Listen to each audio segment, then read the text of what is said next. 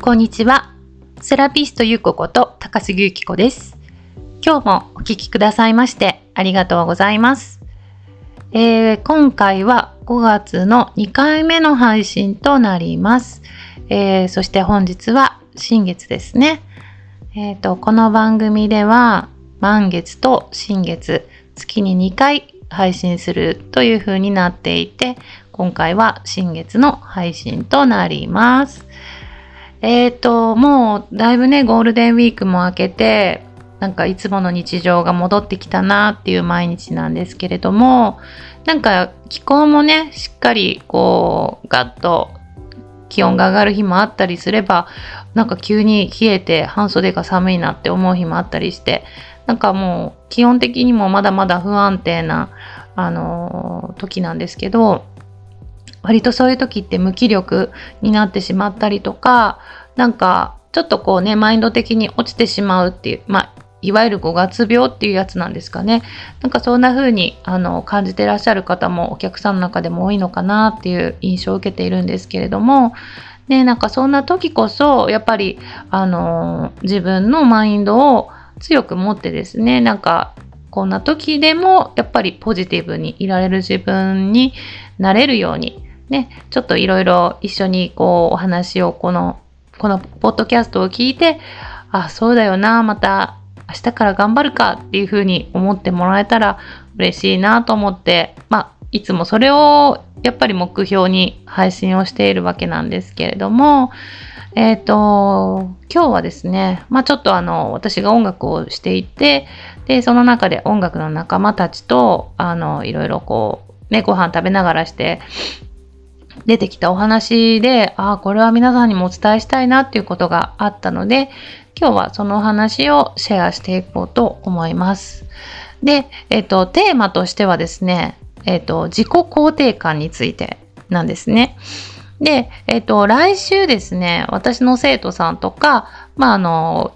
今から何か活動していきたいなっていう方たちを、あの、に集まってもらって、ちょっとこう、ランチミーティング的なことをしようかなと思って企画しているんですけれども、まあ、私はその中のメンバーの中でも、ちょっとこう、そういうね、こう、起業して歴が長い立場にあるので、まあ、今までの私の経験のお話をしたりとか、まあ、あの、ちょっとしたワークをしてもらったりしようかなっていうふうに思ってるんですね。で、その中で、まあ、あの、どんな話していこうかなって思った時に、やっぱり、あの、自己肯定感っていうのは私の中の永遠のテーマだったりとかもするので、なんか、その日にはちょっと自己肯定感を高めて帰っていただけるような、なんかそういう内容にしていこうかなっていうふうに思ってるんですけれども、なんか、自己肯定感、あなたは高いですか？低いですか？って質問された時に、あなたは何と答えますか？ね。なんか考えたことありますかね？こういうことって。なんか私の場合はもう完全に昔は自己肯定感超低い人だったんですね。なんかもう周りが羨ましすぎて、もう周りがすごく能力高すぎて、なんで私こんなにできないんだろうみたいな感じでずっと思ってた時期がありました。もう起業した当初なんかもう本当に自己肯定感低いばっかりでなんかもう思考がよくなんかああいう状況の中でここまで頑張ってきたねっていうふうに今の私は思えてしまうぐらいやっぱりあの自己肯定感低い中活動するってすごく苦しいことなんですね。うん。で、でも、それでもやっぱり諦めたくないっていう気持ちが強かったから、今私はここにいるんじゃないかなと思っているんですけれども、ね、今からやっぱり活動していくっていう方たちは、その自己肯定感の低さから、今、なんかこうやりたいことをちょっとこう邪魔しちゃってるところがあるんじゃないかなっていうふうにも思うんですね。その辺をね、ちょっと、あの取っ払っていくと、もっと行動しやすくなるなるんじゃないかなっていうふうに思うので、ね、なんかどうやったら自己肯定感高まっていくのかっていう話もしていこうかなというふうに思います。で、えっ、と、なんで自己肯定感が低いと、あの、動けない原因になっちゃうのかっていうと、まあ私の経験から言うと、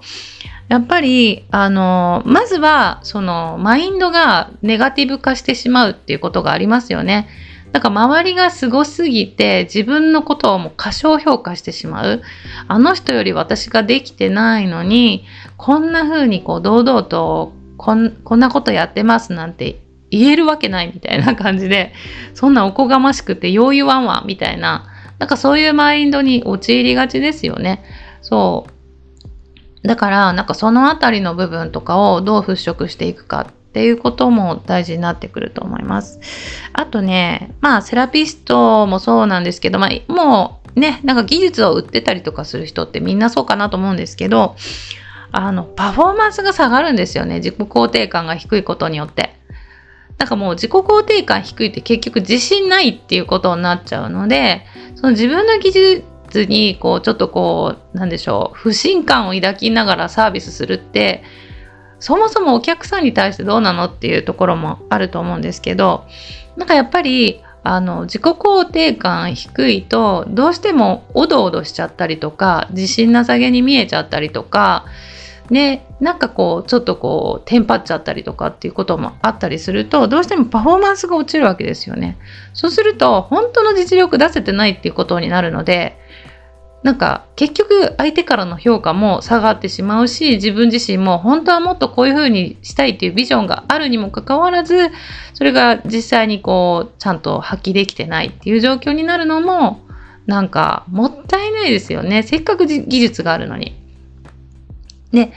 その自己肯定感って結局自分が自分をどう評価するかっていうことになるわけですよ。だから、そのあたりの部分を考え方をちょっと整理して、あ、こんな風に考えたらいいんだなっていう風に思ってもらったら嬉しいかなと思います。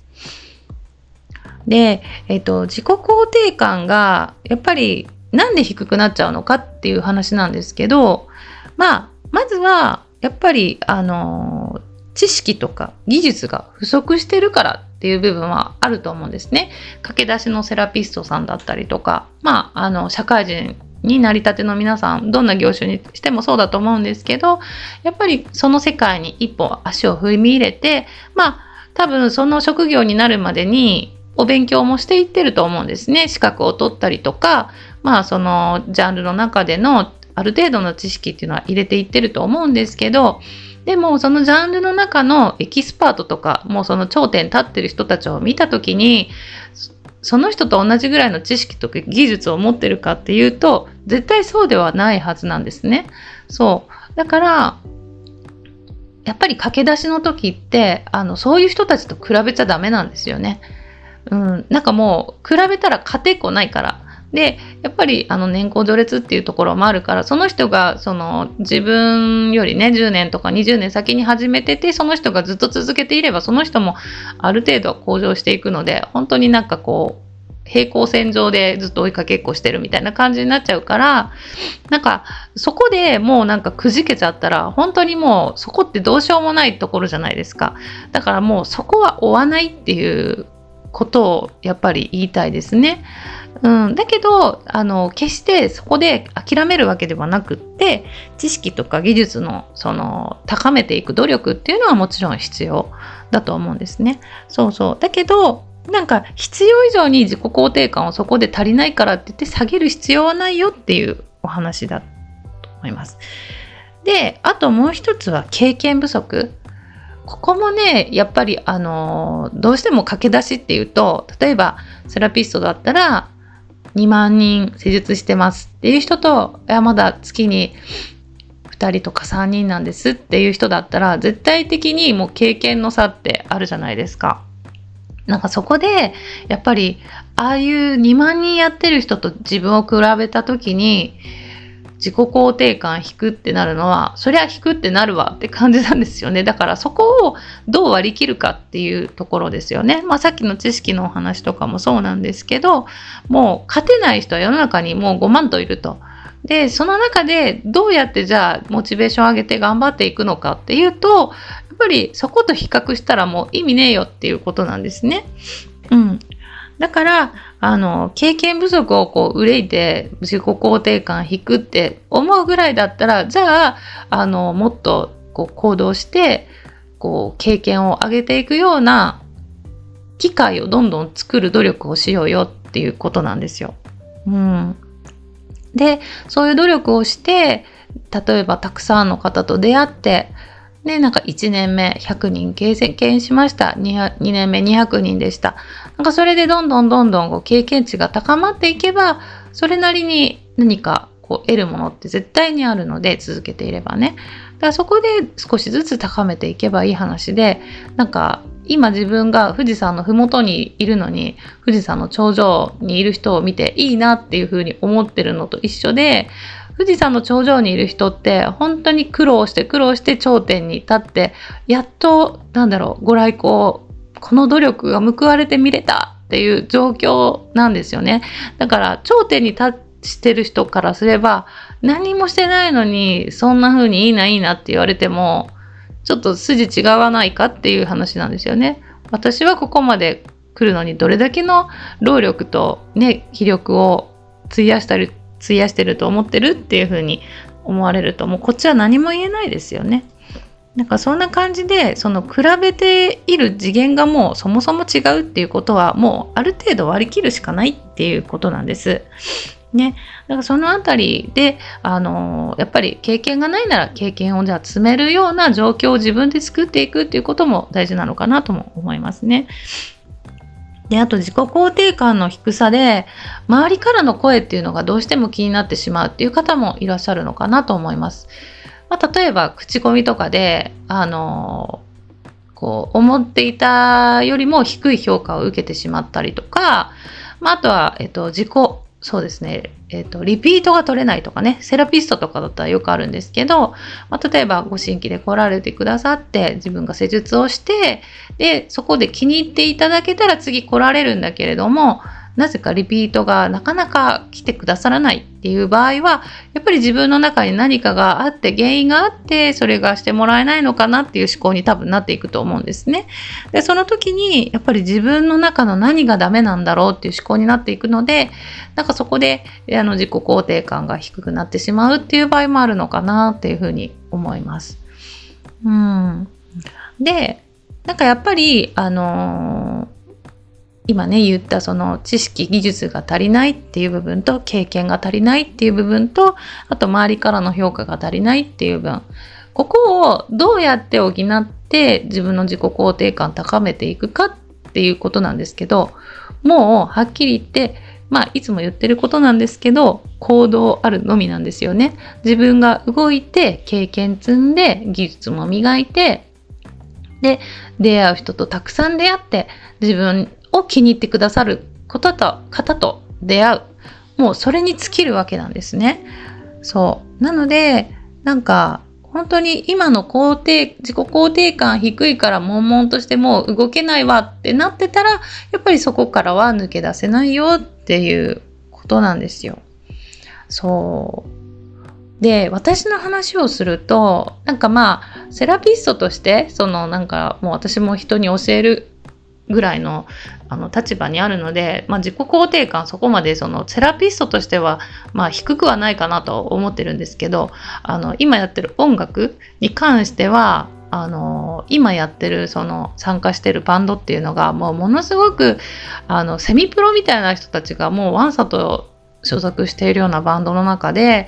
まあ私って本当に何だろう十何年ブランクがあって昔ちょっとかじってましたけどっていうぐらいのレベルでポッて入ってるからやっぱりそのバンドの中での自己肯定感ってすごく低いんですよね。そうでもなんかあのー、この間その、えっと、練習の後にみんなでご飯に行くっていう機会があってでその中でまああんまりこうやっぱりそういう機会がないと本音トークっていうかなかなかできないからなんかあのメンバーの人たちが私にどう思ってるっていうのもそこで初めて聞いた話とかもあったんですけどなんかすごいよくついてこれてるよねみたいなことを言われてすごいまああの本当一回りしたぐらいの男の子なんですけどなんか本当にあのまあ、すぐ辞めるとは思ってなかったと思うんですけど、あの、思ってたより、なんかすごい食らいついてきてるねっていうのを、まあ多分褒め言葉で言ってくださってると思うんですけど、それを言われて、そうそう、なんか、ああ、そう見えてるんだっていうふうに私も思ったんですけど、なんか自分の中でやっぱりそのバンドの中での自分っていうのは確かに自己肯定感低くって誰よりも練習しないといけない。でそこにやっぱり所属し続けるには努力し続けて食らいついていかないといけないっていう気持ちがやっぱりずっとあるのでなんかあのそもう本当その気持ちだけでもうあの頑張ってきてるこの何年間かなんですけどなんかその彼からすればあのそこをすごく評価してくれるっていうかなんかバンドの一員として認めてくれるような発言がちらほら見れてあなんかこんな私でもいてもいいんだなっていうふうに改めて思えたっていうのはすごくなんかあの気持ちが楽になったしいやますますやっぱりあのできるだけの努力をしてその彼らたちに、えー、その邪魔をしないようにむしろ何かこういてくれてよかったって思えるようなパフォーマンスができるようにあのこれからもやっぱり頑張っていこうっていうふうにね改めて思えた瞬間でもあったんですけどその彼が言っていたのはなんかその彼ってトランペット吹きなんですけどもう本当に一回りしたぐらいでまだまだ30なりたてとかですごく若いんですけどもうそのリードって言ってその何でしょう一番その旋律の中でも一番上の、まあ、一番目立つ部分を吹いて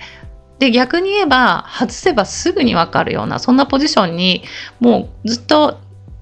ね十何年20年近くそういうポジションにずっと座ってるようなそういうプレイヤーなんですね。で私がなんか昔バインドに入ったばかりの時に彼になんでそんなに外さないのっていう風に聞いたことがあるらしくって私はもうとっくに忘れてるんですけど 彼の中ではそういうふうに聞かれたことがとてもびっくりしたことでで改めて自分のその演奏を聞いた時に確かに俺外してねえわみたいな感じで気づいたっていうふうに言われていたんですけどなんかあの彼の中でやっぱりその音を外すっていうことっていうのはもうあの外さないのが当たり前っていうような世界で生きてきてるんですね。うん、なんかやっぱりトランペットのプレイヤーもいっぱいいてなんかあの私もいろんなバンドのねあのトップのプレイヤーを見てますけどあのやっぱり外す人もいるし外さない人もいるしまあそれはもう当然なんですけど彼の場合はとにかく意地でも外さないっていう感じの演奏なんですよ。でやっぱりその裏にはもうものすごく努力があると。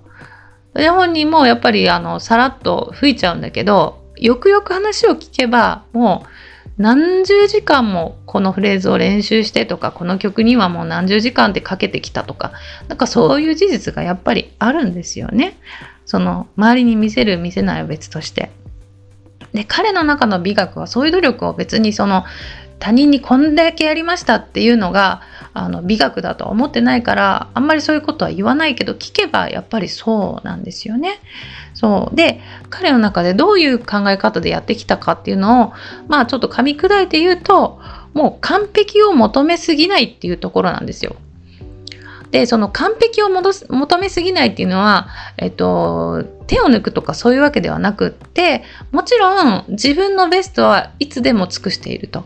だから練習もそれだけできるわけなんですよね。なんだけれども、そこに満足しないっていうことなんですよ。例えば今自分がもうこれ以上はうまく吹けないっていうぐらい最高のパフォーマンスができたとしても彼はそこで満足しないんですね。それは自分の今の能力を全部出しただけでこれが自分の中の100%じゃないではないって思ってるってことです。だからもっと上に行けるから行けるはずだからもっと練習する。そしたらまた次のあのもう一つの壁を越えてまた次のさらなる上の自分を目指すことができるし自分はそこに行けるってずっと何十年も思い続けてやってきてるから外さないんですね。だからそういうふうに私も聞いた時にあのああだから違うんだなっていうふうに思いましたうんそうだから結局自己肯定感が高いから自分のことを信じられるし自分はまだまだやれるはずっていうふうに思えると思うんですよ。だ彼はもうやっぱりあのそういう域に行ってるんですね。そうだからといって手を抜かないし努力は人よりももう人の倍以上やってるしだけど人からやっぱり私がなんでこの人は外さないぐらいうまいんだろうっていうふうに思思わせちゃうような何かを持ってるっていうのはやっぱり彼の中の努力もあるし自己肯定感が高いから自分を高めていくことができているっていうことだと思うんですね。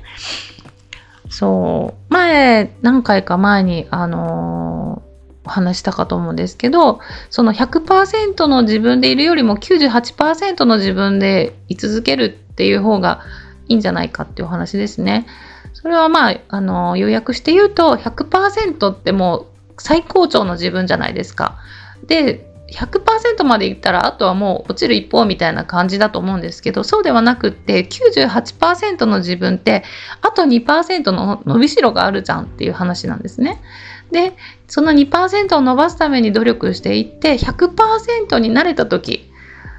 それをどうするかっていうと自分の中の評価をまた2%下げるわけですよ。自分の中では割といい方なんだけどでもまだまだ完璧じゃないよ私っていうので2%ほど下げて98%の自分でしていくとまた2%頑張る伸びしろが出てくるわけですよね余白が出てくるわけででやっぱりそこでまた100%に自分になりたいから、えーと、その2%のために努力するなんかそういう立ち位置でいると自分のことをある程度は認めてるけどでも完璧じゃないからと2%のために頑張るっていうことができると思うんですね。だから、うん、そういうマインドでやっぱりあの常日頃いる人っていうのはやっぱり外さない人になっていくし、まあ、それが周りの人から認められて、まあ、彼の場合はもうこのバンドのトランペットのリードはあなたしかいないよっていうポジションにやっぱりいるわけなんですよね。なんかそういうふうにねあの自分を高めて実際に高めていっている人の話を聞くとやっぱり並大抵のあの努力はしてないなっていうのが本当に印象でそう。だからそうですね。今度のセラピストのセミナーの時にもなんかやっぱりあもっと頑張らなきゃな私っていうふうに思ってもらえるような伝えたいなっていうふうに思いました。ただそこで言いたいのは今努力努力って言ってるけどでなければならないとかなんかこう自分を律するための努力とか人に言われてしょうがなくやってる努力ではなくってってなんかこう自分が情熱を注げる何かっていうものをあの持つっていうことですよね。でそこを高めていくっていうのでなんか言葉が言葉が見つからないから努力っていうふうに言ってるけどその本人としては努力とは思ってないなんか楽しいからやるとかやりたいからやるみたいななんかそういうニュアンスであの捉えていただけたらいいなと思います。なんか周りから見れば努力に見えるかもしれないけど本人からしたら努力っていうものではないっていうことですね。昔から言うその努力根性とかの努力っていうわけではないっていうことはちょっと言っておきたいと思います。ね、なんか私も全然まだ偉いそうなこととか言える立場ではないんだけど、まあほんのちょっとね、セラピストの先輩として、あの、そういうことを伝えたらいいのかなっていうふうには、ちょっと今思ってるところです。うん。ね、なんか自己肯定感ってもうほんと一生どうやって高めていくかっていうことをやっぱりそういう人生ってそういう旅じゃないですかゴールがないというか本当になんかこう死ぬ時まで努力し続けるっていうのがやっぱりあのー、なんだろう人生の目標というかなんでしょうねそれがテーマなんじゃないかなというふうに思うんですね。まあやっぱり年齢とかにくらねやっぱりその100歳の人がもう20歳の時時と同じ努力するかっていうとそれはまあ体力的とか気力的な部分でできないとは思うんですけどその時その時の自分なりの努力がやっぱりできてるのかっていうところでやっぱりその人生がもうどれだけ輝いたかっていうところになるんじゃないかなというふうに思うので